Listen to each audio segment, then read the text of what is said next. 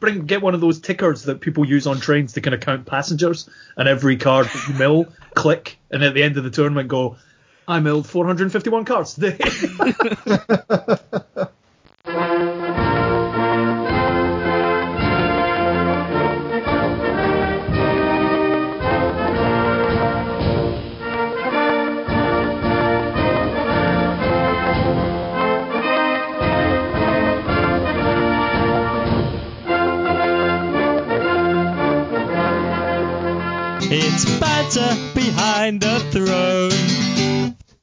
Bonjour à tous et bienvenue sur Enjaillade derrière le trône. Je suis Vincent, je vous accueille pour cet épisode 86. Je suis rejoint par Dave Hello. et par Tony, Hello. à qui je laisse la parole immédiatement. Bon épisode à tous. That was good, wasn't it? I hope you liked it, guys. It's the French taking over. yeah. Well, we figure this week of all weeks, you know, we can give the, you know, let the French off. I mean, I'm Scottish. I'm quite, I'm quite content to kind of let the French take over a little bit. Dave, you may be thinking differently. Well, Vince and I ended up at Piccadilly Circus Circus last night, and that was quite scary. Yeah, There were a lot of French people. a lot of smoke, a lot of French people, yeah, for sure. Some chants here and there. was nice. I liked it. All that in French. See, that's that's what happens when we don't record for a long time. We have. It's been such a long time since we've recorded an episode that France have won a World Cup by default because everyone else was rubbish. it's been that. It's been that long. It's been so long that so long that football nearly came home. we didn't talk about it once. Can you imagine that you can say, yeah, this is the first podcast since football nearly came home? Yeah, yeah, missed the bus. And Now, if people were listening to this and they weren't big into Thrones, we could even say this is the first podcast we've recorded since before the European Championships. Hmm. Oh. And it will sound like we've just not spoken to each other for over two years. and honestly, that may be true at this point. I'm not 100% sure. Episode 86 recorded in 2015. No, this is indeed episode 86. It's been a long time coming. The last time we were talking together, we were talking about the European Championships, and we all went to the European Championship? Question mark. Vince, you were there, right? I did see you there. I was indeed. Yeah, I, it was such a long time ago. I've forgotten whether you were there. How freaking bad it was. I was there. I didn't do great, but I was there. Enjoyed it from start to finish. I don't think any of us three present on this particular uh, conversation did particularly well at Euros. But uh, how was your European Championship, Dave? I, I missed the cut by one game, so that was frustrating. I lost to, I want to say, two Tyrell decks, where I felt on top for the entire game until like the second last turn when they're just like, Tyrell. Tyrell. I was like, oh, fuck you guys. Q- QT played uh, uh, filthy accusations on my Arya when I valid, and I was like, oh, what right into that one, didn't I? Yeah, that's not Fair play to him. Yeah. Couldn't crawl it back from there. Mhm. And uh, the other chap just renowned, and I was sad. Uh, and then I played a winning in against Savvy. And Savvy is a pleasure to play against, and it was a it was a really fun game. But it, my god, it was frustrating. I had dropped. Uh, I was playing Martell Wolf, and I dropped uh, Breaking Ties pretty much the day before Mm. in favour of Valar Dohaeris, thinking the Tyrell matchup needed it. As it turned out, the Tyrell matchup was, you know, I either didn't need Valar Dohaeris in most games, or it wouldn't have made a difference. Mm. And Breaking Ties would have probably won me that last game because it would have got rid of all those frozen solids. Oh. So, yeah, a complete my hubris of not wanting to play the OP champ card possibly possibly cost me cost me the tournament. I'll say. In was still playing that Stark Reigns deck that he was playing back in Manchester when he thumped me as well, right? great, great little deck, well piloted. Yeah, oh no, absolutely, oh, Uh, absolutely. Bastard. Yeah, but yeah, bastard, exactly. so I'm, I'm absolutely 100% with you on that. You were playing a fun deck though, weren't you, Tony? I made a well, you could call it either a terrible decision or a genius decision. On the morning of Euros, I'd brought two decks with me. One, do you know what? I can't even remember what the other deck was. Um, because the deck I played just eclipsed it in uh, quality and, and reputation, really. Um, I had a conversation with someone and said, should I play this or should I play Lanny Pillage? And they went, oh, you play Lanny Pillage, you idiot. And so I played uh, Lannister Greenside. Um, Oh. most of the day, not all of the day, but certainly most of the day. And um, uh, everyone, you know, as everyone knows, the the European Championships were held at the UK Games Expo, which meant there were some distractions, which meant that if for whatever reason you weren't particularly uh, committed to being to carrying on for all six or seven rounds of the Swiss, I can't remember, then yeah, if you weren't doing too well, there was plenty of things to kind of drop out and go and see my uh, games with the Lanny Pillage deck were some of the most entertaining games I've played in second edition. I did get beaten in every single one, but that kind of wasn't the point.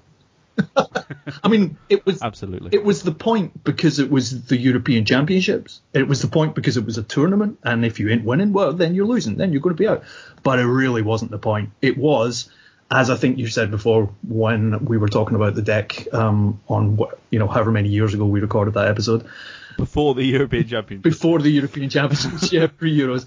Um, it's more playing that deck is more kind of sitting and waiting until kind of realization dawns on your opponent's face about potentially how much trouble they might be in.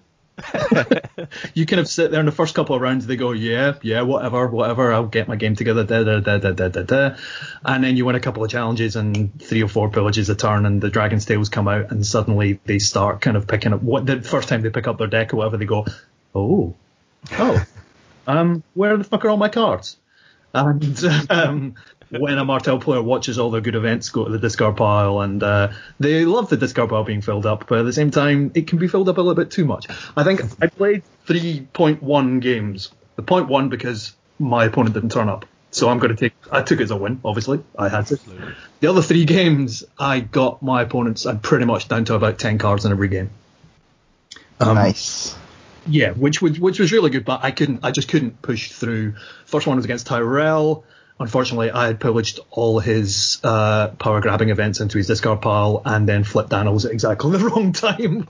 I didn't, I, I didn't quite think he could push through as many challenges as he could, but he did. So, yeah, he got them. But he only had like ten cards left in his deck. Then it was a Martell uh, Wars to Come, which uh, was quite fun again because the, the, the look on my opponent's face was uh, very entertaining when he kind of thought he might actually be in some trouble. But uh, I couldn't stop him pulling off a fucking Doran's game for like 25 power or whatever at the end. And then I played against our friend Floor from uh, Belgium, who was playing Martell Wolf. And for some reason, Martell Wolf is my nemesis, and I cannot beat it no matter what I do. And also, he knew the deck inside out because he'd been playing it on the Iron Throne over the last, the previous week, so he knew exactly what to do, exactly what not to do. So he was very entertained watching it being played and playing against it because he knew exactly what was happening where and when. Um, but absolutely, absolutely destroyed me, and I think I got him down to about 12 cards. Mm. So after like four games, uh, that was kind of after lunch. I had decided that while it had been very entertaining playing Lanny Pillage all day, it was time to go and do other things, and uh, so I did. Okay.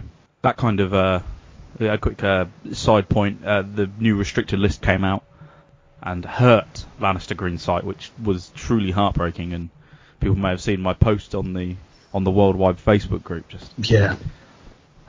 there's just no need to restrict Annals No. and Dragon's Tail. Yeah. it was very sad times. Yeah, but you know, There are ways around it. There are ways around it, and there are cards coming. fingers crossed. I'm I'm gonna all, I'm gonna I'm gonna carry on trying. Yep.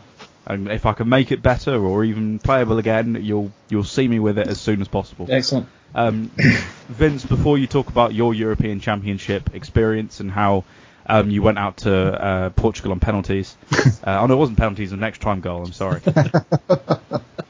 It's fine. The past is more important than the, the present, as I said at the weekend. We've still won two World Cups as well in a much better sport, so it's fine.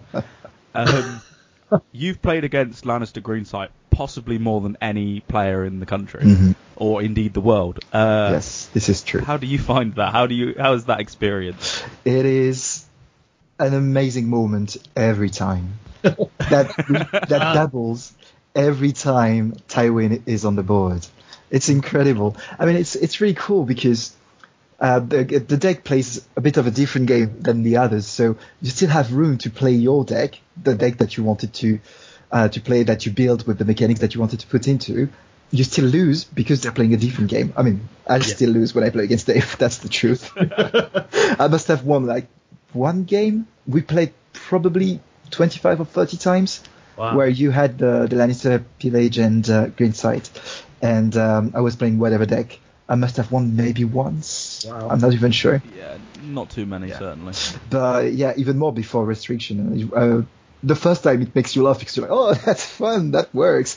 And the second, the third, the fourth, the fifth, you're like, oh god, it's consistent. Yeah, that's the worst bit. That's that's the that's the dreaded c word for that, isn't it? It's actually been able to do it over and over again. Yeah. But that's I mean- every time amazing. Every time amazing. It's remarkable how often Ty, you know, pillage Tywin is drawn to our kitchen, and that in the kitchen I have Tywin turn one every single game. and there's, no, you know, I can, I can mulligan away from him, and I'll still get him. Do you have a, do you have a copy like sellotaped underneath your table, kind of like a shotgun in a gang, in like a western, where you can kind of put your just put your hand under and go, oh, looks like I've set up Tywin again and again and again. It's going to fall out from your sleeve or whatever. Uh, yeah, I start to know this Tywin very, very well and all its potential interactions. That's uh, Yeah. yeah. That's good. Really good. so, uh, how was your uh, European Championships, Vince? Um, well, uh, I was at Europe at uh, Euros. I did three and four in the end.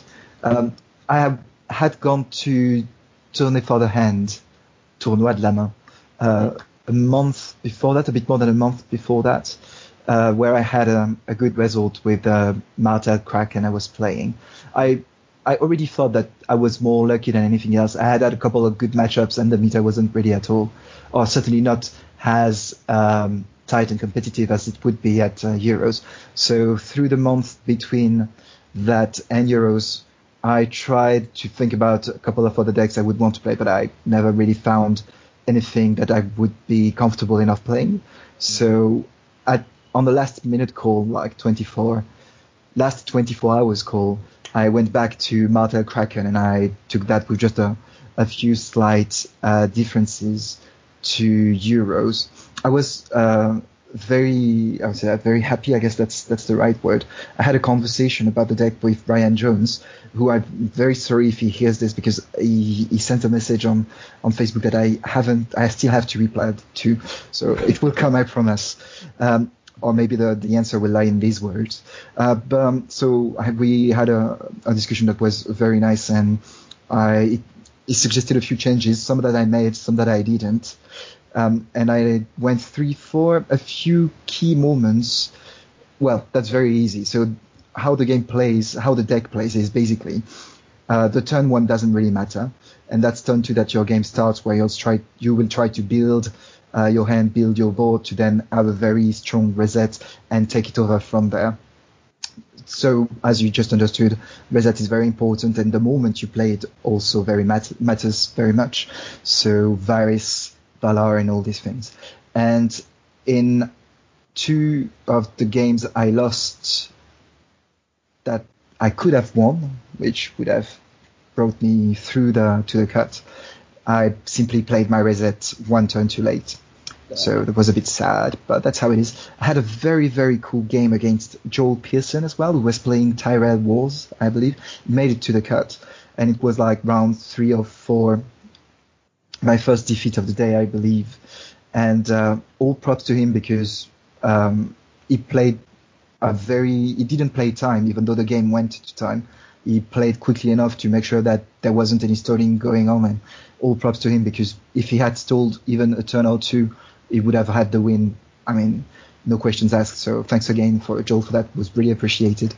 um, and uh, the game finished on the last turn. He won on time, I believe. And uh, just because I was lacking one goal to then reset and then come back, he had a lot of renown on his uh, characters, obviously, as uh, Tyrell do. And uh, yeah, so just a bit sad about that.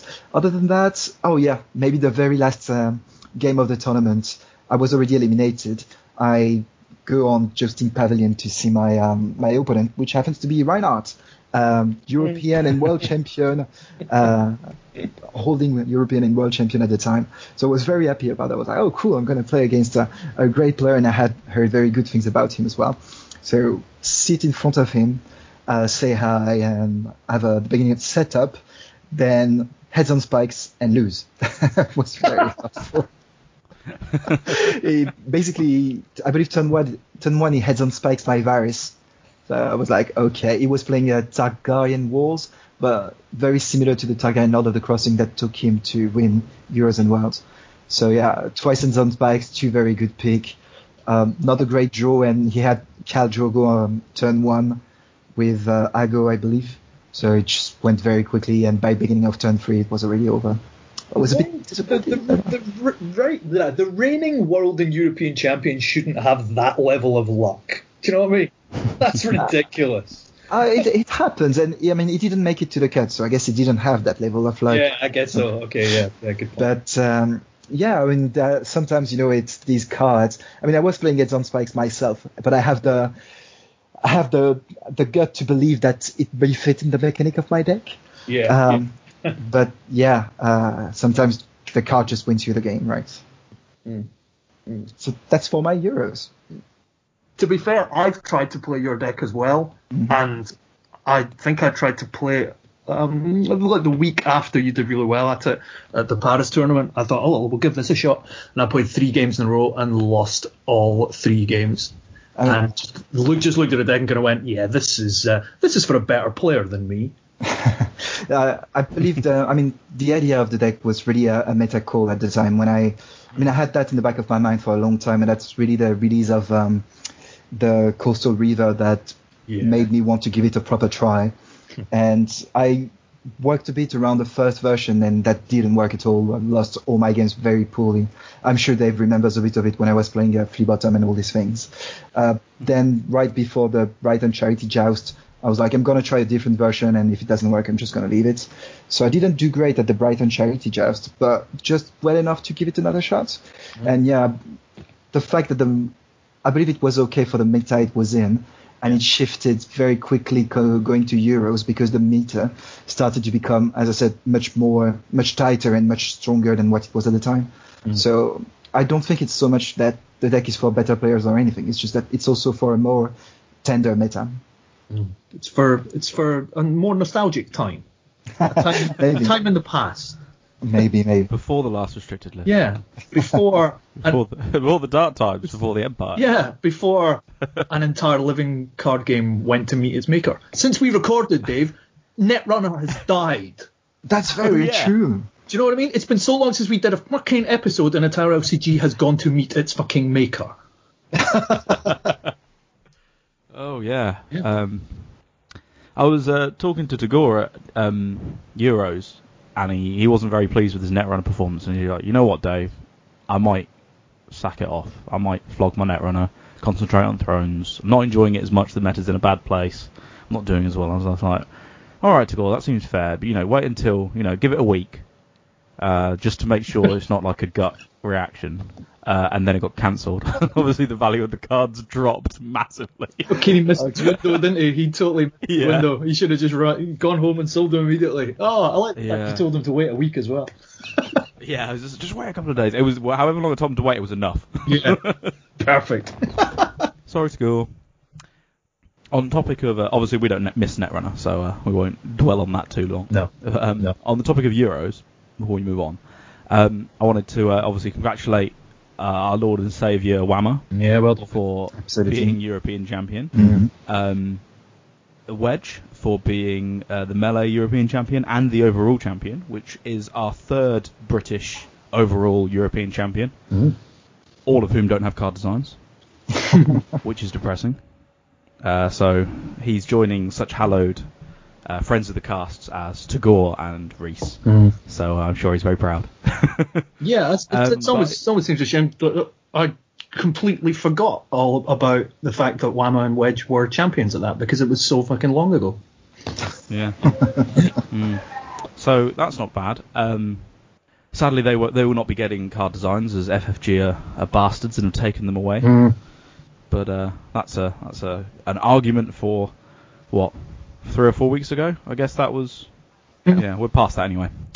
Um, but I also want to give a quick shout out to uh, Dan Williams, a London player who finished fifth at this year's Euros. He finished second at last year's Euros Mhm. and he lost his first game this year, won his next game, and then got paired up against uh, Reinhard in the third round when they were both 1 1. And they were just like, oh, this is a rematch of Yeah. last year's final, just on considerably lower tables. um, but I just wanted to, uh, yeah, congratulate him on what was uh, another cracking performance. He really seems to step it up at these massive, massive European events. Definitely. As Very opposed to impressive losing from to me them. in the pub. Was he playing? Was he playing Stark or Tyrell? He was playing Tyrell Wars this time. Yeah, because he was a, st- he was Uh, a kind of dyed in the wool Stark player for a bit, wasn't he? And then he kind of shifted to Tyrell recently. Stark is definitely his house, Yeah. but he plays around a bit. Last year he played Lannister Reigns, I believe. So Yeah. at the the really really big tournaments, he's a he'll play more of a meta deck, which Yeah. I don't prove of Dan, and you know that. But um, Mm. he does uh He does he well. is a Stark loyalist. Yeah. uh, overall. Um, and I was thinking of it, and like a, a good, you know, it's been the World Cup. What's the kind of like football analogy for for Dan Williams, who you know performing at the top level consistently, and then uh, you know not turning up quite so well in, in lower tournaments. And I just thought he's Ronaldo. Nice. Is he? A, is Dan Williams also a criminal? no, I'm not commenting on uh, on that at all. I'm just checking. Just I wanted to see how how close the comparison ran. That's all. I I know he's in a, a fine physical form. And uh, is is about to move to the Turin meta, so it's a perfect analogy. Oh, okay. If, if I may, if I may have a, a word as well for, for Dan, because uh, I've seen him at uh, at Crosskeys where he, he plays well, but I'm absolutely impressed by the by his performance at big tournament. As you said, with uh, going with the, the meta decks so far, but playing them really well, very consistently, barely any mistakes. So yeah, I mean, all props to him. Really, really cool. Good lad. Absolutely. I mean, we, I would give shout outs to all the other British players that did really well, but we'll be here forever. So, uh, let's Are there on. so many of them, really? yeah, loads. Way more than French in the top 16, I think. So, uh, Uh, fair enough. That's fine. We won the World Cup. I'm good for that. You got you got your yours. 15 seconds at the beginning there, mate. Don't push. okay, fair enough. Okay, we I came home on Sunday night and there was a French flag out of the window. I was like, oh, God. Started. Yeah. and it's I not. mean, it used to be on the wall, so at least it's not on the living room wall anymore. Right, so well, that was the European Championship there, the European Championships 2018, which finished 43 days ago in the United Kingdom, according to Jousting Pavilion, uh, which truly puts in perspective how long it's been since we've recorded. Do you know how long it's been? Leslie Grantham died. Have you got a list of major events since the last? no, uh, I've been thinking about it quite a lot over the last umpteen fucking years. Vinnie Paul from Pantera died as well. that's true. That was very sad. It's been so long since we did this shit that Saudi Arabia have decided that they will now let women drive cars. God. Just to put that into perspective. Wow. Okay. We have been bad. We have. I'm sure we'll get one out in the next week as well. you know, bad episodes are like buses, right? hmm Yeah, that's right. Well, I, we said that last time as well. there'll, be, there'll be another one along soon, just after Euros. Ah, and then Ireland Yeah, voted to repeal a ban on abortion in the time it took us to get another fucking episode out. It's been a packed month. the World Cup was distracting. Yeah, it is. Like, Peel has a new job, I've had loads of stuff to do, and we had all this football. Mm. And that's a lovely segue into, you know, Peel isn't here today, and eagle-eared listeners may have uh, may have realised that. Yeah. Which is, of course, why we've got Vince on, who we didn't formally introduce unless you spoke French. So, Vince is here, uh, and there's a, a specific reason that we have Vince here today, and that's because we have a spoiler Ooh. from Pack 3, of which I don't know what the pack's called. The streets of King's Landing. Ah, fantastic. Uh, and so we have another bloody Greyjoy card. And so we figured, you know, we need a Greyjoy player on the cast. Vince is traditionally a Greyjoy player. You've heard he's just played a Kraken deck, which was all about the Coastal Reaver. hmm Uh, and he's played uh, played a lot of Greyjoy in the past, especially when I beat him in the final of Nationals 2015. Oh, ah, you, you love to bring that up, isn't it? I've brought it up at least like three times this weekend. Like, yeah, France won the World Cup, Vince, but I beat you. that's fine. That's the that's the year where I, where I took the overall championship for the British nationals. So that's fine. That's true. Nice. Yeah. Okay. You, you win some, you lose some. So Vince, as our resident Greyjoy player, please spoil card 51 from this cycle. Oh wow, you do me the honors. You're too nice. Uh, yeah. So we are in front of a Greyjoy card. This is a character, a loyal Greyjoy character, like they should all be. Um, it's a free cost, non-unique character with two icons, military and intrigue. Uh, it has two strength, and its name is the Drowned God Fanatic. It has a trait, Drowned God, as you would have guessed. Two abilities on it. The first one is an action, and it reads Kill a character to put Drowned God Fanatic into play from your dead pile, max once per round. A limit. There's a limit. There's a limit. Hooray! um, yeah, so you can bring it back from the dead, from the dead, which works quite well with the whole drowned god, drowned god themes. Um, and the second ability is an interrupt, which reads: when the effects of an opponent's triggered character ability would initiate, place drowned god fanatic into your dead pile from your hand to cancel those effects. So this is a cancel card. Mm, that goes into the dead pile and comes back into play as an action. Um, and on top of it, it reads at the bottom of the card, card designed by 2013 European melee champion, your servitor, Vincent Tully. I'm very, very, very happy to see that card, guys. it's about bloody time. Yeah, I mean it's crazy. I know we'll get into the details of the card, but if we can bring you up just a a, a, sh- a quick anecdote. So yeah, the card reads card designed by 2013 European melee champion, and I remember that on the day I won um, that tournament, obviously you, you have people congratulate, congratulating you and talking about the game and stuff, and it's really cool and asking about what card you want to design when you have absolutely no idea of what you're going to do. um, and I remember that the way I had to just talk around the question was, well, you know, anyway, it's FFG. They already had that reputation. It's FFG. It's going to take a year before they contact me. It's going to take a year before they reply. It's going to take another year so that we finalize the design. It's going to take a year to be printed. It's not going to be released before 2018. And I was really saying that, and I would never have thought that it was true, but today it's there. Um, in fairness, the blame is to share between them and me. So I'm re- really, really happy to see that, yeah, it will be coming to the game. Mm. In a couple of weeks' time. Yeah, yeah, pretty soon now. Mm. Pretty soon. I guess it's in that horrible little uh, bit where you know a little bit of delay and suddenly they'd started to design second edition, Yeah, and at that point, you know, you just need to wait. yeah, there's been a bit of that. So basically, um, that year Tarkin, a Spanish player, also won the Joust Championship with an amazing uh, Tark 222 or Baratheon 222. I can't remember. Anyway, uh, he won it as well, and um, we sent an email to Nate French at the time. Um, didn't got a reply. Chased a few times through the year after that. Didn't get a reply either. Um, second edition has been announced uh, within 2015, so like in, in July or August 2015. So that time was gone as well. And it's one day on the um, on the AGOT Facebook group, someone asked about a random question. I can't remember how the discussion went to uh, champion cards and the status of some of them. And someone tagged me on it, and I just said, well, you know, guys, I'm just uh, tired of chasing chasing up people. So if they come back to me and want still want to do the card, then great. Otherwise, uh, I'm done chasing. And Nate French saw that comment and came back to me. So I'm like, yay, cool, amazing. And then we started over. I've had a few things going on my side as well, which means that I've been very slow to reply to their questions. But yeah, today we're there. It's it's there. Yeah, it's cool. Very happy. Again, I'll say it a number of times. I'll certainly say it a number of times during the podcast. So before we get into the card and what we think of it, um,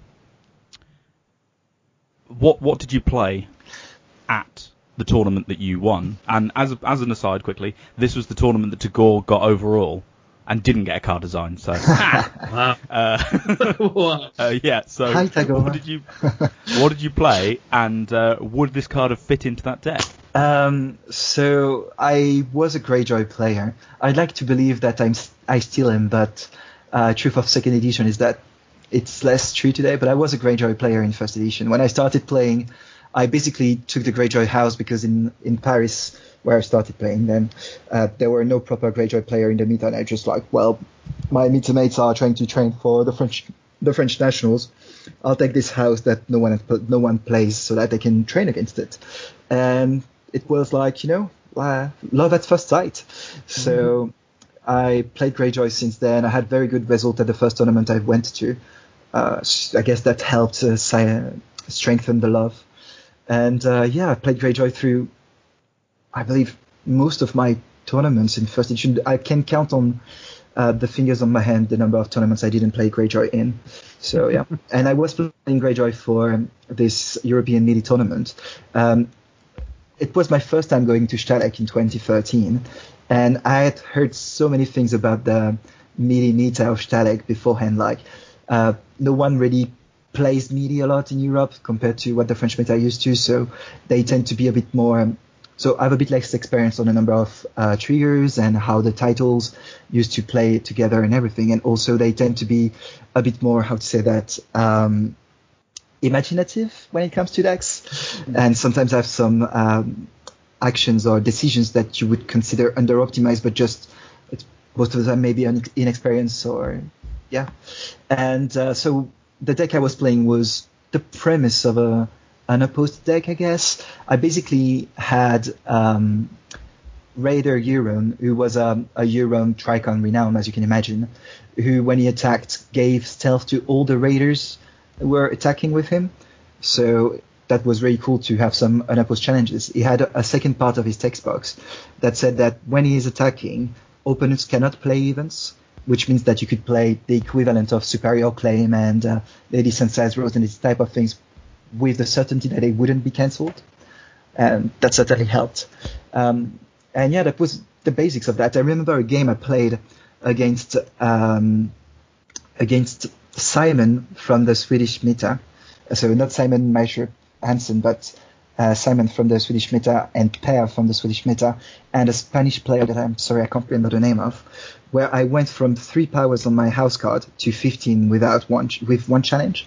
Wow. So wow. basically, what happened is that um, I was declaring a power challenge with um, how's oh no, um, so I had the Horn of Dragons on one of my characters, which basically allowed me to take control of a dragon for the duration of the phase, and I had given the dragon trait to the Red Viper, the Red Viper of one of my opponents, who used to have the, the right crest, the right thing for me to, to do certain things. You'll see how it unfolds.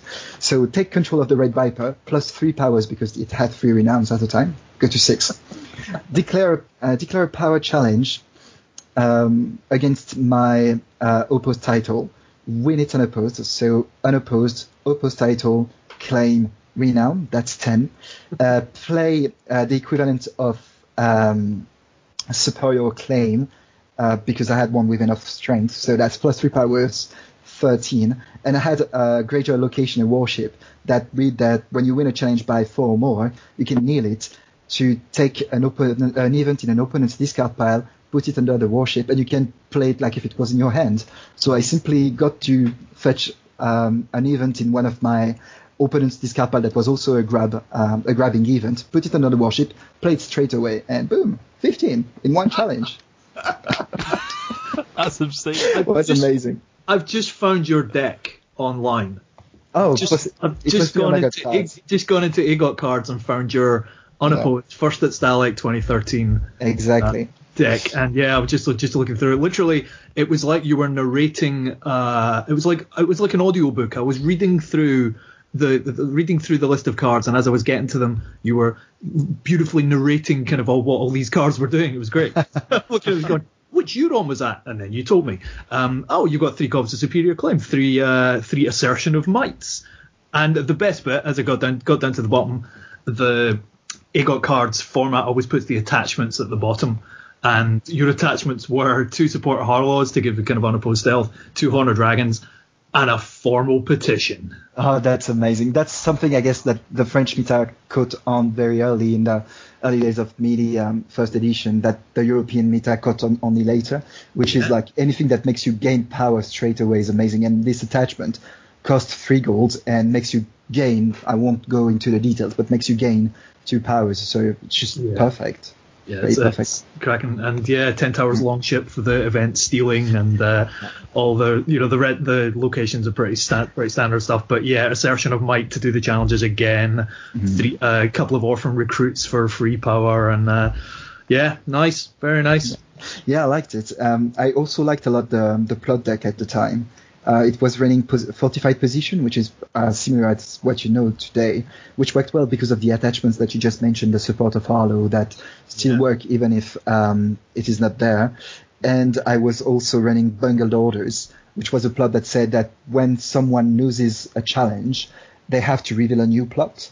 It's And evil the- in melee. It's just evil in melee. Ah, it's amazing. It's amazing. amazing. Uh, It made me win so many games.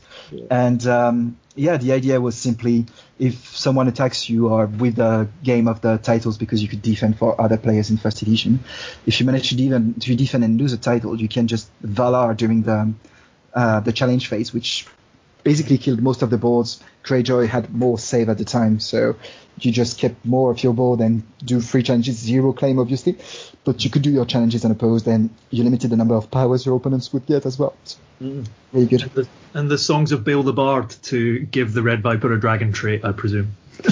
Uh, That anyone, kind of thing.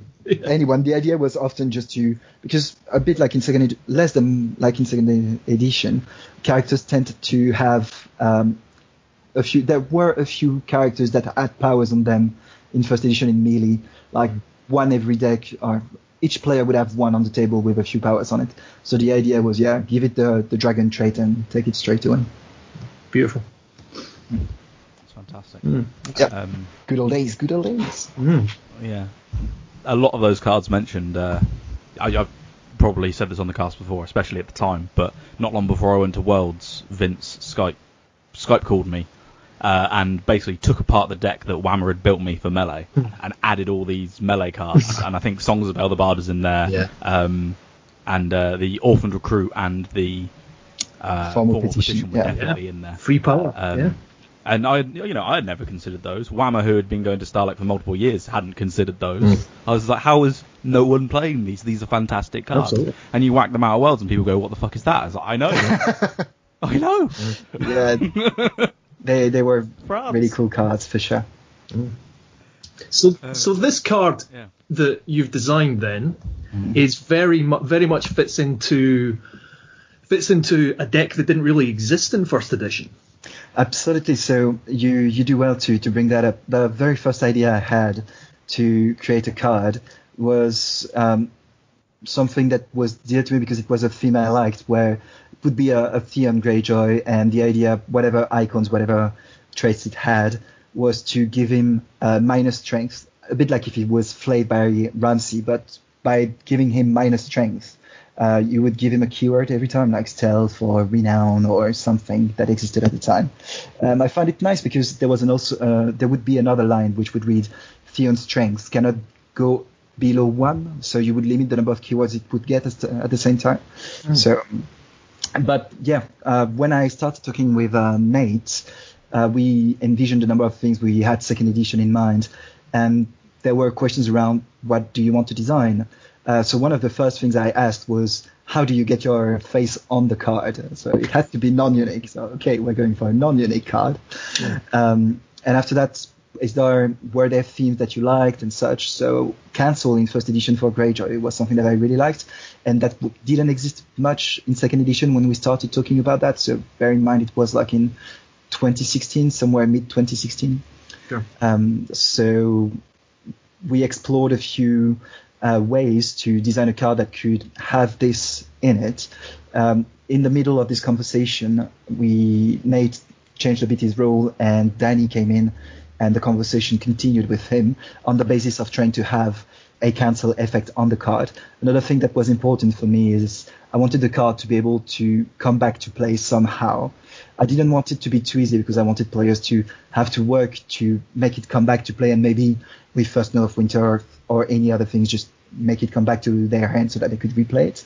Hmm. And given that the Drowned God uh, mechanic, even if it wasn't exactly what it is today at the time, was shaping up to become this mechanic where it comes back from the dead pile, it's like, well, tried to play a bit with it, and we came to this. Yeah, discard the card to cancel a character. Uh, ability that becomes sort of a zero cost treachery. Not exactly a treachery because obviously it doesn't cost one, but it doesn't cancel the same the same things either. Mm. So it seemed okay from that point of view. And it could come back by killing a character, which seems to me, on top of being thematic, a bit a bit of a higher price than discarding it Mm. because flea bottom and all these things. Yeah. So Yeah. I, I like the the interactions of the of all the actions. I like that it's military and intrigue. Two strength is cool. I would have signed for one to be fully honest. I would have loved or loved. I don't know. I, I really wonder if a keyword would have been good, but I haven't tried enough the the card to realize. And I heard from playtesters that the card was right where it should be, and I believe them. So Hmm. yeah, very happy with it. And I, I, I know it's it's it's. I mean, it's a bit of a weird feeling because technically it's just a card, but it's also my card, and I, I can't wait to have it in my hand and have it in my deck and see how it goes.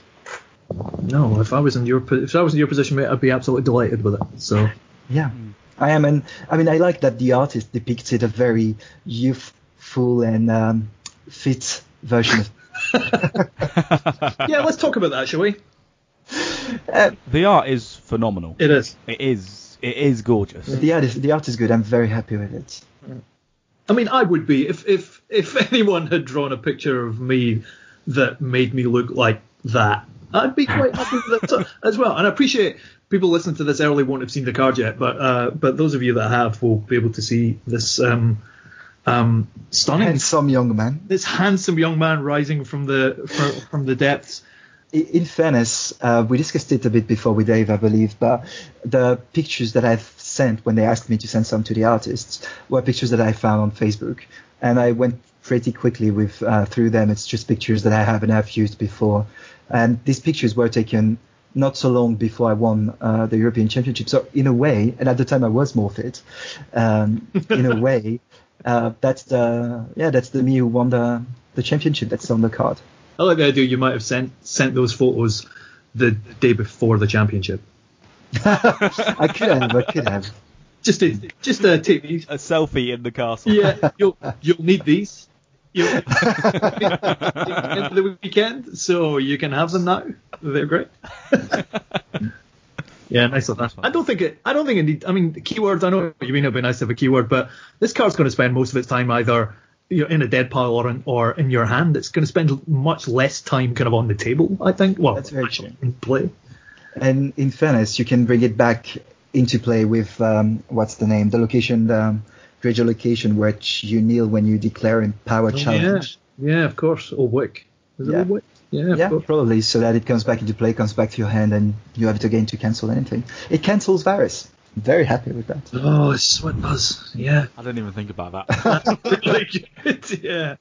Yeah, but you don't want to cancel. You don't want to cancel Varys on a Drowned God deck, do you? Not if you've got the rib. You've got the ribs out. You want Varys to go off, don't you? Yeah, that's true. Now it's it's another thing. I didn't want the card to be good only in Drowned God. I wanted it to be Yeah. playable outside of it. It's nice that it uh, it brings something strong to to, Drown- to the Drowned God mechanic, but I I really hope that it could be used outside of Drowned God decks. That's that's my favourite part in that it is a great Drown God card. Yeah. It's got the traits. It's got good icons um, that Drown God is weaker in. It's got an ability to put it in and bring out your dead pile. You're triggering all your different things. But in itself, it doesn't need that trait. Without that trait, it's still a brilliant card. Yes. Yeah, I agree. and that's what really, really makes it a great champ card. It it goes straight into a, an archetype, Mm. but you can also slot it into your regular decks, um, which I really like. Mm. I'm really glad about that. And on top of it, I mean, I didn't really think about it at the time because I simply didn't know that these cards would come out. I mean, I thought about first, no, it, it was top of my mind when I asked for no more than three cost for the card. But I wanted it to be loyal because I didn't want cancels to just uh, go across Yeah. houses. I, I don't like that you can play treachery in any other uh, Yeah. houses. My own opinion, obviously. But that's also why I asked for it to be loyal. And Breaking Ties came out, and that's great. And Flea Bottom Yeah. came out. 'Cause- so yeah, Sacrifice your discard pile, move straight to your dead pile with the ribs, and you can get it back out again. Yeah, very nice.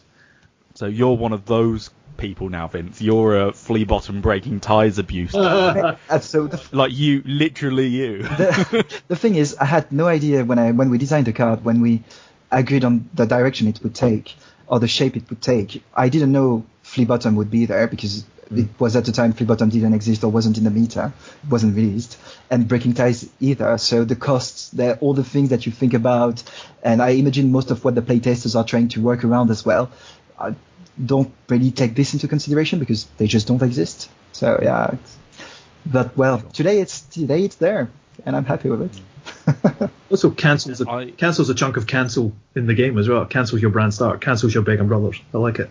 Cancels Quite. Yeah, yeah. In that result, in that case, quite happy. I really like that. It. Yeah, I like the interaction with First Snow. I like that you Mm. deliberately wanted to be able to bring it in back to hand, Mhm. get extra value out of it. Because you, I don't think this is a big spoiler. You love playing First Snow. I, I, it's it's crazy because in first edition I really I mean I realized it was a very good plot but I couldn't play it. It was really again hard for me. I, I played it very successfully in a few decks but I really struggled with it. In second edition it's like the plot that I can't play without. I try. I try to do a few decks without it and every time I'm like yeah be better with First Snow. You you played uh, at UK Nationals, at UK Nationals last year what did I as in the last one of First Edition. oh yeah did I You definitely played it. Yeah, then. yeah, Yes, absolutely. you did. I remember it very Absolutely, because it was um, it was part of that uh, plot line that worked well with First Snow in the middle. So uh, yeah, so that's a, it's, it's all, I've always thought of it as a you know a very Vince plot. So when I see this with three gold, I think, oh for fuck's sake. he thought about that, but he thought about it in the way that most people don't. They'll think, oh, it needs to be four cost, so it's immune to first snow. And you're just like, nah, now I'm having him back. Come over to back. Of course you want him back. Yeah. Yeah. I mean, you can only put him into play from a dead pile once a round, but you can fucking yeah, yeah, no. And of course, you can you can put um you know if first snows he's already in the dead pile, it's another way of getting characters into play after first snow. Mhm. Um, you can use Flea Bottom to put a character in. You can use the character, murder them with a Drown God fanatic coming back in. Yeah. You've got a character that stays in play after first snow that you can march. Oh, it's yeah, it's great, fantastic card. Have you got any particular decks you want to try it out with, Vince? So in in fairness, I've been I haven't been thinking about the decks I wanted to play it in for a long time. It really as that I really started thinking about it only a few weeks ago, and I haven't found the exact deck I want to play it in. I have a few ideas. I mean, it's a killer character to put uh, John Fanatic into play. So obviously you think about um, all the the effects that will take control of opponent's character, Ward, uh, Daario, uh, some of the yeah. some of the um, some of the Night's Watch effects as well, and you're like, well, that's a way to pay cost with them. It's it's yeah, there are, there are a few things I'm trying to work around that at the moment, but I believe that's taking it a bit too far. I wonder if it just wouldn't be playing better with a in a Greyjoy deck that would benefit from a First Snow or or Flea Bottom or, or Breaking Ties someday, because basically it's the the second card that can go into Breaking Ties for Greyjoy decks. So yeah, maybe that's something there now. Even if you don't maximize your value from the killer character part, Mhm. it's still you know a fine body in Greyjoy because it's the icons a lot of their chuds don't have. Absolutely. Certainly the intrigue icon, Mhm. um, which is a real premium. Mm. Uh, but the cancel alone is value. So you know he's good for setup. He and just if you only ever use the cancel, you've still got a good card. Yeah, uh, The I hope fact so. that you can then bring him in mid challenge is fantastic. There are a few cards in this game that are equally as good in play, in the discard pile, in the dead pile, and in your hand. and this is a this is like a four way tie. This is kind of great no matter where it is. It's you it's a for Greyjoy it's a decent body because of it because of its kind of icons. It's great. You want it in the dead pile and the discard pile. It's maybe less good, but is it going to stay in the discard pile? Because you've probably got the- you know probably got the mm. ribs. Your hand it's cancel. So yeah, it's it you know it's a fucking grand slam, isn't it? I'm glad. I'm, I'm really glad. I mean, don't underestimate don't underestimate the cost to kill a character is is not uh, nothing. But it, yeah, quite happy with it definitely. And as you said, it, it has usefulness from various um, various places in the game. So quite happy. Yeah. Makes me smile. You can't see it, but I'm smiling right now. Um, this is a bit of a question for uh, Tony then, I guess. Uh, what are you going to call it then when you play it? Are you gonna Are you gonna call it Vince? It's gonna call it Vince. I don't know. I don't know. I know what the wife's gonna call it. The wife looked at the picture and kind of went that. And she went, "Is that Vince? Yeah, okay. I guess it's. I guess it's kind of Vince." And then she was immediately kind of drawn to the fact that uh, the the artwork seems to have painted a bum on your hand. Oh, There's a there's a weird kind of bum on the hand. So I think I, I, it might. We might we might call it bum hand. Who knows? I mean that's disrespectful, mate. We we'll bring you on the podcast and then slag off the artwork on your card. But no, I mean we've got. It's of all the cards that have champions uh, likenesses on that I think, uh, and, and of those champions that I've seen met over the years, which aren't a great many of them, but this is this is the main one I can think of that is so strikingly, you know, right smack in the middle it's you're you are the core or you are the center of this piece of artwork. Of I think on most of the champion cards, the champions have been relegated to the background. All right, Uh. the the champ the, the, the pictures of the champions, the likenesses of the champions have been in the background of perhaps unique cards where the, obviously the unique character is kind of up front. I'm thinking of you know the Blackfish. I'm thinking of Margaery Tyrell. This is a this is you on a card. There's nothing else in this picture. Yeah, that's very There true. are some birds. There's some birds, but this isn't the bird It's part. just classic Vince. Vince and a load of birds. Vincent birds, eh? yeah. Frenchman, eh? Vince at the beach with some birds. Yeah. Yeah, yeah. I have to admit that I didn't know what to expect because, I mean, when I sent the pictures, um, Danny had asked if I had any idea for what the art could look like. Uh, simply told him, well, fanatic, John God. I guess it's a a guy running into water in the background. So I imagined when I when I thought about the card, I was like, what am I gonna get? Just someone running in the far background in the sea or something like that. So no, it's it's plain in the middle in the center. So thank you very much, Alexander Karch, uh, the if I'm pronouncing it right, the artist who who created that uh, yeah that, that art. So yeah, thank you very much, man. I'll, if I ever see you at Stahleck, I'll I'll have a pint for you. No, it's really good. It's it's it's yeah, it's you in a card, and there's nothing else of note in that picture. It's it's so strikingly kind of a champion card. It's great, and, and you're also kind of going come ahead. You know, you're probably kind of going fucking come on then. You know, I think we're gonna have to see a picture. I think you're gonna have to try and have to recreate this as well, Dave, and then maybe I'll try and recreate it as well. maybe how about how about I run a bath? No, no, maybe I won't. No, no, no. No. There's a uh, there's a canal right next to the Blackwater venue, Vince. So you can do this live for everyone who turns. up Yeah, yeah, yeah. I'm not stepping in the canal of London. alt, alt art for next year. I like it. Brilliant. Yeah, well done, mate. Uh, uh, it's grand. I'm now going to get it off my screen because it's it disgusts me. It is. It's really really strong. Yeah. And I feel like we've, we're just scratching the surface of what it can do. So I'm I'm quite terrified to see what people will do with it Oh yeah. uh, in the, when the pack three meta hits. Mm-hmm. yeah, So I, are you going to be able to make the War Boar regional, Vince? Do you know? I think that'll be the first one in the UK. what date is it already on? Uh, it's like the 12th, maybe Yeah. Sunday around the 12th of August. Yeah, probably. I'll probably be there, and I'll definitely have the card in my deck. Can I suggest you also take uh, like a sharpie with you because people are going to want to get their card signed. Yeah. Uh, uh, yeah, well, uh, yeah. You want to I, be, I, I'd right, you, want, you want people coming up with a card and you can and you just take the sharp take the sharp out of your pocket and go, I've got this. Yeah. uh, I'd be very honored to, to, to sign cards. Yeah, it's it's always a bit, uh, I said uh, weird to to do it because I've done it before, believe me or not. but yeah, it's uh, yeah, I'd be very honored for sure. You've already signed the banter mat, so you've you're used to it. Yeah, true. I have experience now. Nice. I did wonder when I moved in, would is it now going to be weird when I finally get my champ card signed by Vince? It's like, no, it makes me want it signed. I want it more now. it's even more exciting. Now I just have to walk upstairs to see the champ. That's me. We uh we had a one or two games with it a couple of days ago, didn't we? Once we had uh, been sent the picture, Mhm. and uh, Vince told me he said, you know, I'm going to play with an unreleased card, and I was like, oh yeah, okay.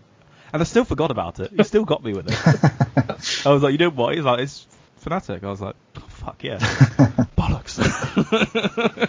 and yeah, the the effect is good. it, it was uh, remarkable when it was played. So yeah, quite happy with it. All right then. So we've talked about uh, Vince's grand success in 2013. Mm. Shall we talk about our weekend of disappointment this weekend? Ooh. Do we have to? Uh, no, we don't. We can just end here if you like.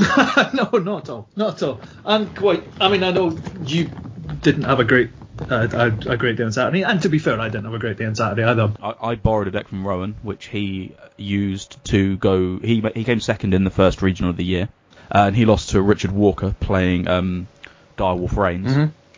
So well done for Richard. Uh, but Rowan built uh, the closest proxima- like, approximation of uh, Bruno's old House of Pain deck. Um, so jumpers and burn, basically. And he had some success with it. I had some success on the kitchen table, except when my stuff was being cancelled by Drown God Fanatic. and um, I was like, well, that won't happen at the weekend. it's a really fun deck. It was slightly too temperamental. It wasn't quite stable enough for my liking, but I was having some decent results in testing. Um, and then I went 2 3 at the weekend. And that's all we need to talk about. yeah. Well, I, I won't go into too much depth um, because uh, I don't know whether Rowan's going to continue playing it. So, uh, Seems fair. but yeah, it was it was a lot of fun. And if he uh, if he chooses to share the list at some point, then great. Otherwise, because I may end up playing it this weekend. Otherwise, I don't know. Uh, we'll see. Okay. Good fun. Hmm. So, Vince, what were you playing? Um, so I was playing a Baratheon deck, a Baratheon Faith Militant deck.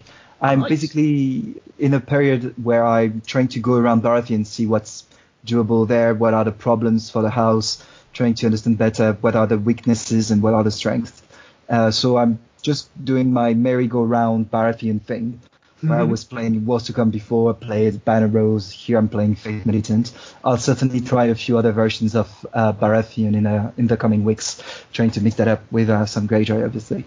And um, yeah, so went to the tournament with this uh, Faith Militant deck. The terrible thing before the tournament is that there was a very relevant question to ask, which was, isn't the deck straight out better without the agenda? uh, which was a bit sad. But in the end, um, nice tournament. I went two and three. I lost to the two decks that were in final at Euros. Uh, so two net decks of the Tyrell Song and the Tyrell Wars to come. And I lost to James, who went on to win the tournament afterwards.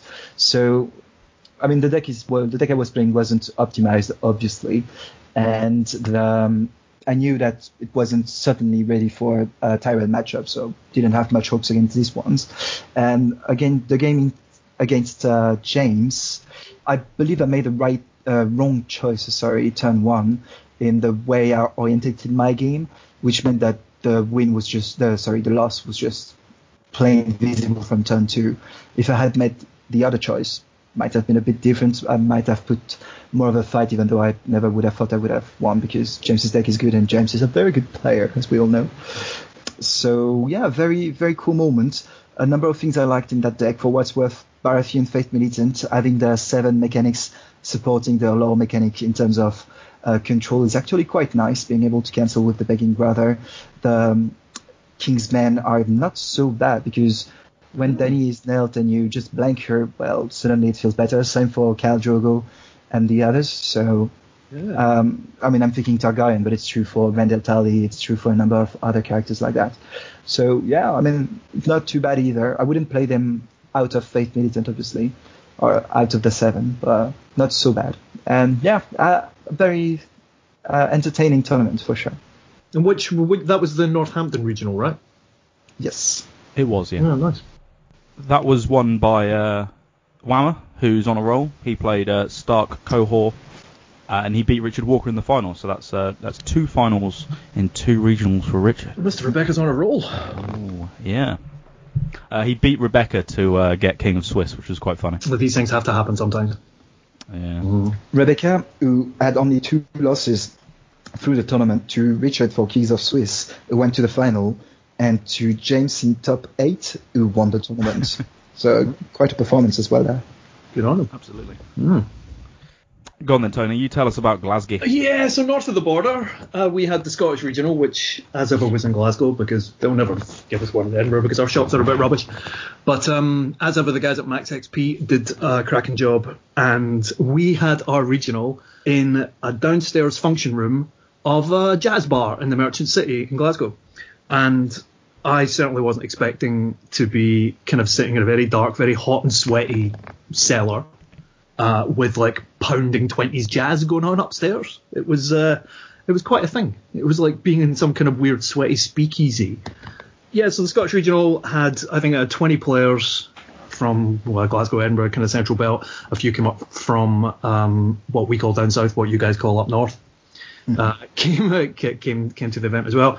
Um, I was I was swithering as to kind of whether to bother going at all because I thought on Saturday my time would be better spent actually protesting the arrival of fucking Donald Trump in Scotland. Um, which is was basically what me and Helen were planning to do on the Saturday, was to, to go and shout outside the Scottish Parliament, um, be angry about Donald Trump. But I kind of woke up at half past nine and kind of went, you know what? I don't think I'm getting to any other regionals this year, and I'm not going to be playing at nationals. Fuck it, I'm going to go. So I had thrown together the night before, in a fit of curiosity and pique, a Martell Alliance Banner of the Stag, Banner of the Goat deck. Banner of the Goat being, of course, the trading with the Qohor agenda.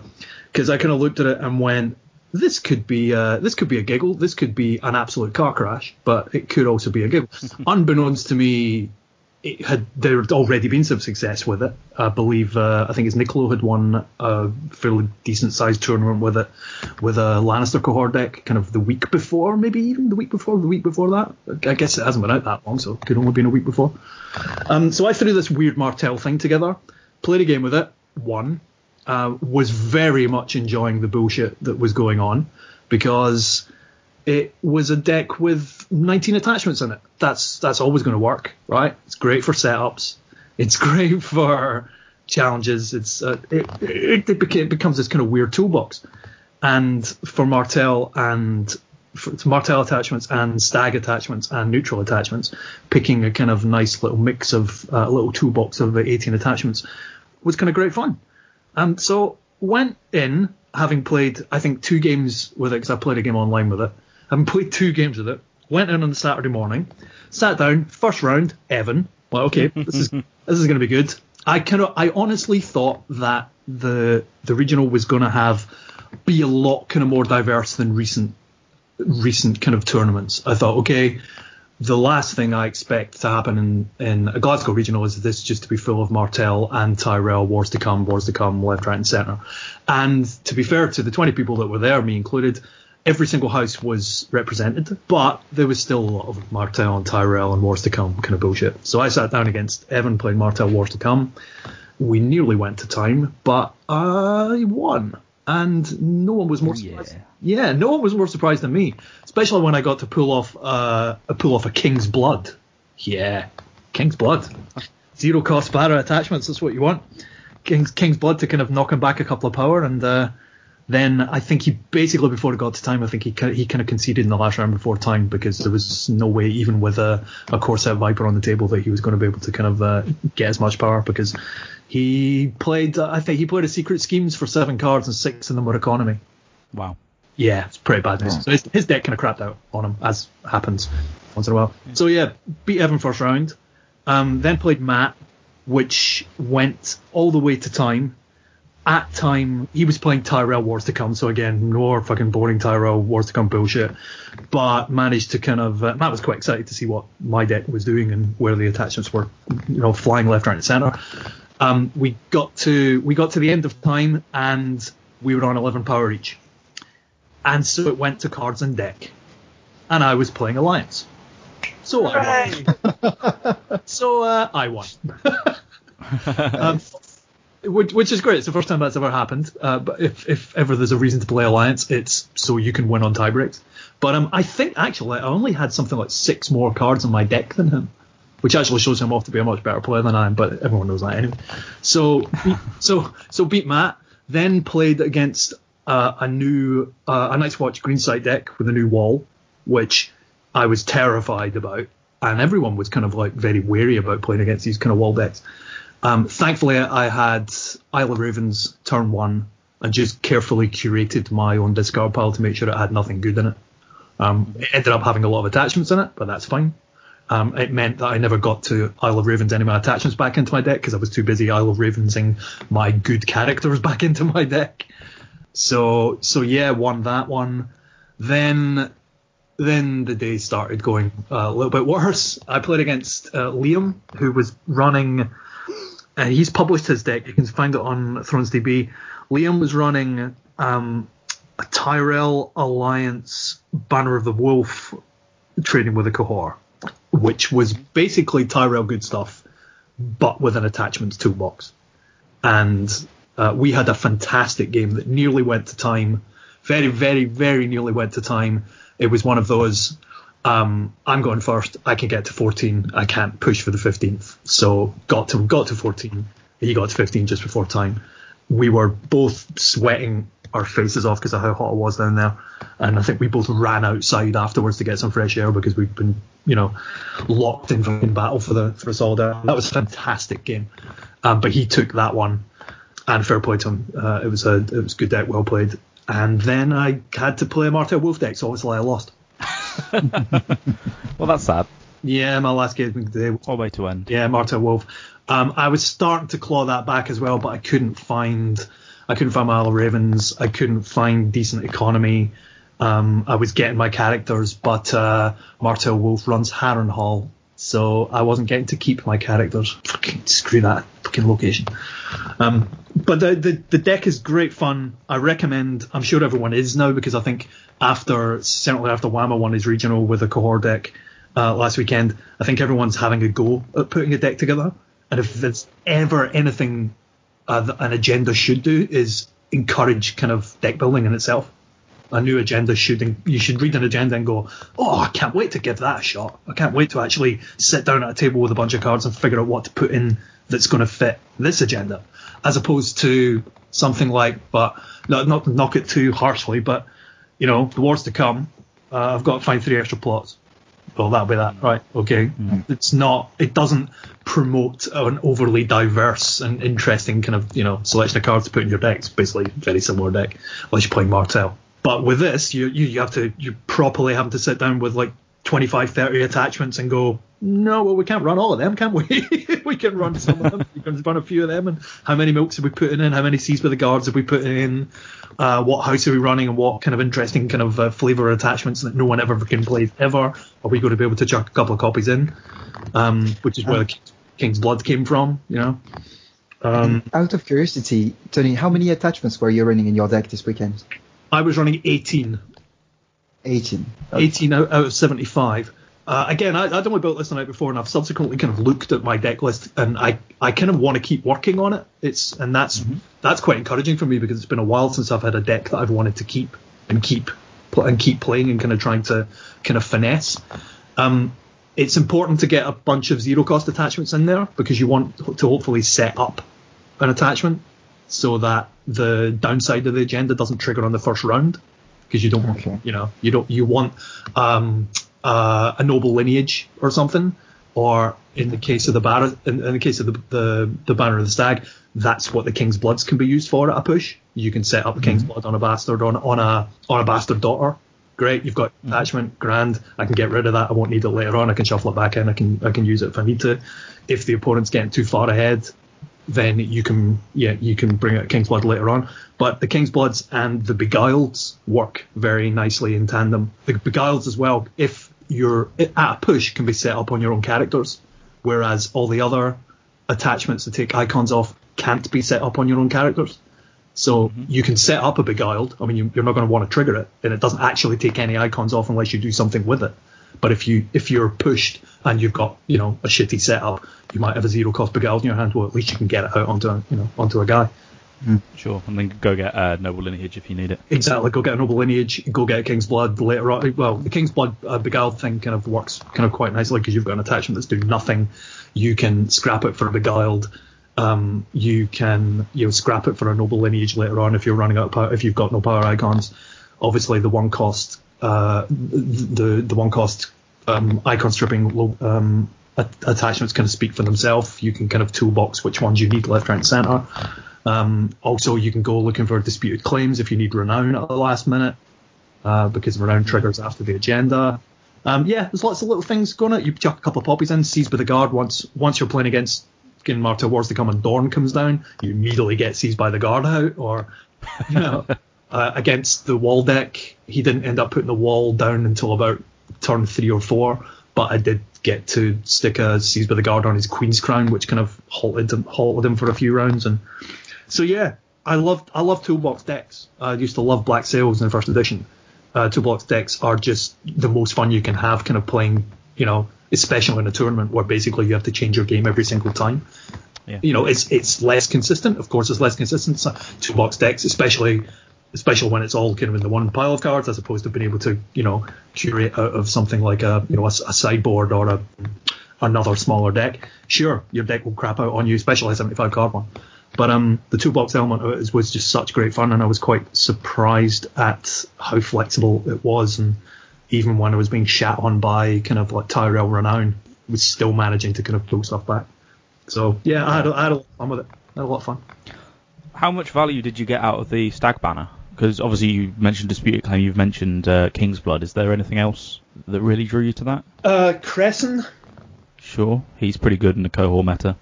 just if you desperately need, well, well, um, Cressen's great anyway, but Cressen was getting rid of Frozen Solids because of Martell Wolf. Um, so I think well, I'm trying to remember what it was. King's Bloods. It was Disputed Claims. Uh, I was running a couple of Gendries and a couple of Bastard and the Hidings because there was a little kind of dominance kind of sub theme in there as well with the Bastards, so with the Bastards and obviously the six cost Viper, Intimidate and Power Off Bastards. So it was basically Sand Snakes and Bastards and Bastards and Sand Snakes and the like. Um, so there are probably there are probably better Barra cards that can go in there, admittedly. The really good Barra attachments, unfortunately, are loyal. Mm. You know, traitor for traitor to the crown would be an amazing thing to bring in in the middle of a challenges phase, but you know, not in a Martell deck. Sadly, yeah. Were you running uh, Cortnay Penrose or the Bastard Night Song? The Bastard of the Night Song, definitely, because the Bastard of the Night Yeah. Song and the Viper are incredible together. Oh God, yeah. It's it's great. It kind of it works a bit like when you're playing um, Fast Eddie because you're kind of like round. Oh, he gets a power as well. Oh, and he gets a power as well, and he gets a power off your house. Yeah, great. So what? They're they're an amazing pair. The two of them together. okay, I'd love to have a look at it. Yeah, I, I mean, So uh, shoot the list over, please. I might actually for the first time ever publish it. Oh, I know, I've never- wow. Never bothered publishing the deck on Thrones DB because I've never actually. The event itself, uh, waffle for too long. The event itself ended up being won by an Irishman by the name of Benjamin Fox. So uh, yeah, an Irishman won the Scottish Regional. Congratulations to him. Congratulations At least it's you know like a kind of Celtic fringe. Yep. Wasn't like a Yeah. an Englishman. Yeah, imagine. Not like when uh, Wedge won Siege of Winterfell, of course. No, I wasn't there for that. I imagine there were probably riots and uh, fights and all kinds of things broke out. Yeah. But Wedge is a very humble man, right? Yes, absolutely. Yeah. Yeah, so yeah, I I had quite an entertaining weekend, even though three two is by no means a victorious result from from Swiss, but but it was good. It was good. It sounds like, or looking at your results, all of your games either went to time or were basically about to go to time. So is that you or the deck? That's a little opponents. bit. There's a little bit of both, right? Uh, Probably maybe 60-40 because I'd only built the deck the night before. Mhm. I'm not the fastest player in the world. I'm not the slowest player in the world, but I'm not the fastest either. And what I was finding, uh, what I was doing is because I wasn't overly familiar with the deck, I was sitting there kind of going, right, if I want to trigger the agenda, what am I going to look for? What? And I'm thinking, right, because I am, I'm thinking I'm going to get at least one trigger off this agenda because there's and because you can do it on every challenge you win. That's you know that's fantastic, and so it requires a little bit of planning ahead, and it requires you to know what you want. Like all toolbox decks, you kind of need to know what you want when you go for it. So you're doing a lot of going through your deck and shuffling. Um, but also, I was playing against Wars to Come, Marta Wars to Come. I was playing against Night's Watch. I was playing against a couple of the games went to time because they were quite tight. You know, you know the two Tyrell games were really tight. I won one, I lost one. So um, Sure. uh, so so yeah, they ran a little bit long. But if you're searching through a 75 card deck every you know every five minutes, then that's going to add a little bit on. I need to get faster with it, and I need to kind of be more familiar as to familiar with what I need to go looking for, basically at every uh, you know for every kind of toolbox occasion. But I'm ha- I'll ha- happily kind of publish a deck and kind of let, uh, let you see it. I had a lot of fun with it, and I I'm absolutely positive that someone will will build a better version of it. Absolutely, but uh, bear in mind, I think I'd got hold of the agenda card like the day before. Um, that's the best I could do at short notice. yeah, Well, that's Okay. that's already really nice. I mean, the agenda is so exciting, and seeing decks like yours, uh, the one we saw from Wama this weekend, or from uh, Stefan as well. Mm. And yeah, I mean, it's a really, really exciting card. Yeah, the tool toolboxes are great to build. As long, I mean, you, you obviously you have to have a decent deck in there, and you it can't be all toolbox. But uh, and so that's maybe the bit that I need to work on. You on. need the tools as well. well, you need the box for the tools, right? Otherwise, it's just tools. So I'm just kind of staring at it now, kind of going, yeah, I shouldn't have two of them, should I? But never mind. Well, That's I good. look forward to seeing it. Might give it a go uh, this Thursday. Yeah. Yeah, yeah, oh yeah, by all means. I run two. I run two copies of No Use for Grief, Dave. I like No Use for Grief. Me too. I'm a big fan of it. So yeah, I hope everyone has a lot of fun with the the goat banner because um, I think there's going to be uh, there's going to be some fantastically creative kind of decks built with it, and that's kind of that's that's what you want, right? Exactly, exactly. Okay. Do we have any more particular comments on on goat decks, uh, or is it worth leaving that until our next episode where we'll have ha- uh, sat with them a couple of weeks and been able to actually give them more of a go? Well, yeah, I'd be wary about kind of being too trying to predict too much about how uh, about what's going to happen with them because this is literally like a ten days into this agenda being out. I'm fascinated, be fascinated to kind of look in a couple of weeks to look back on all the all the bullshit the various people around the world have built. Well, it, it's also the, the fun of it to to take uh, risks and stances. So what we can do if we want to be quick is one statement from each of us about what Qohor or what the Qohor meta will be or what core will be in the meta, and you can look back at it in a month or two, see how wrong we were. All right, you first then, Vince. Um, okay, I believe looking forward, lo- looking the, also to Gen Con, I believe that Qohor will not make top 16 at Gen Con. Hmm. That's one statement. Who's next? Is that because Americans can't play fun decks? They only have to play like hyper efficient jet decks. I said one statement, no justification. okay, that's fine. It's either right or Leave it hanging. It's like a bet. it's like a bet, exactly. Okay.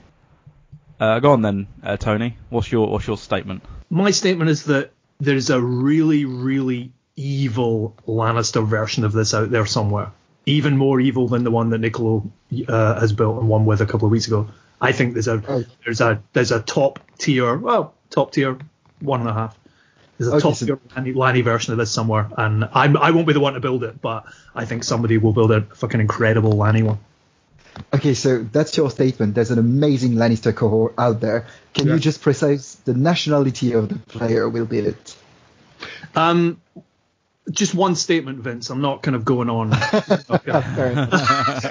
Lannister? I don't know. He's um, mm, nationality, you don't even have to go by name, but you know, just the nationality to make it a bit you- more. can I say European? Ah, there's so many different Ooh. metas in Europe. Mm, In fairness, if you had said America, I would have said okay, but there are a lot of different metas there as well. So I guess yes, you can go European and see who wins the race between America and Europe.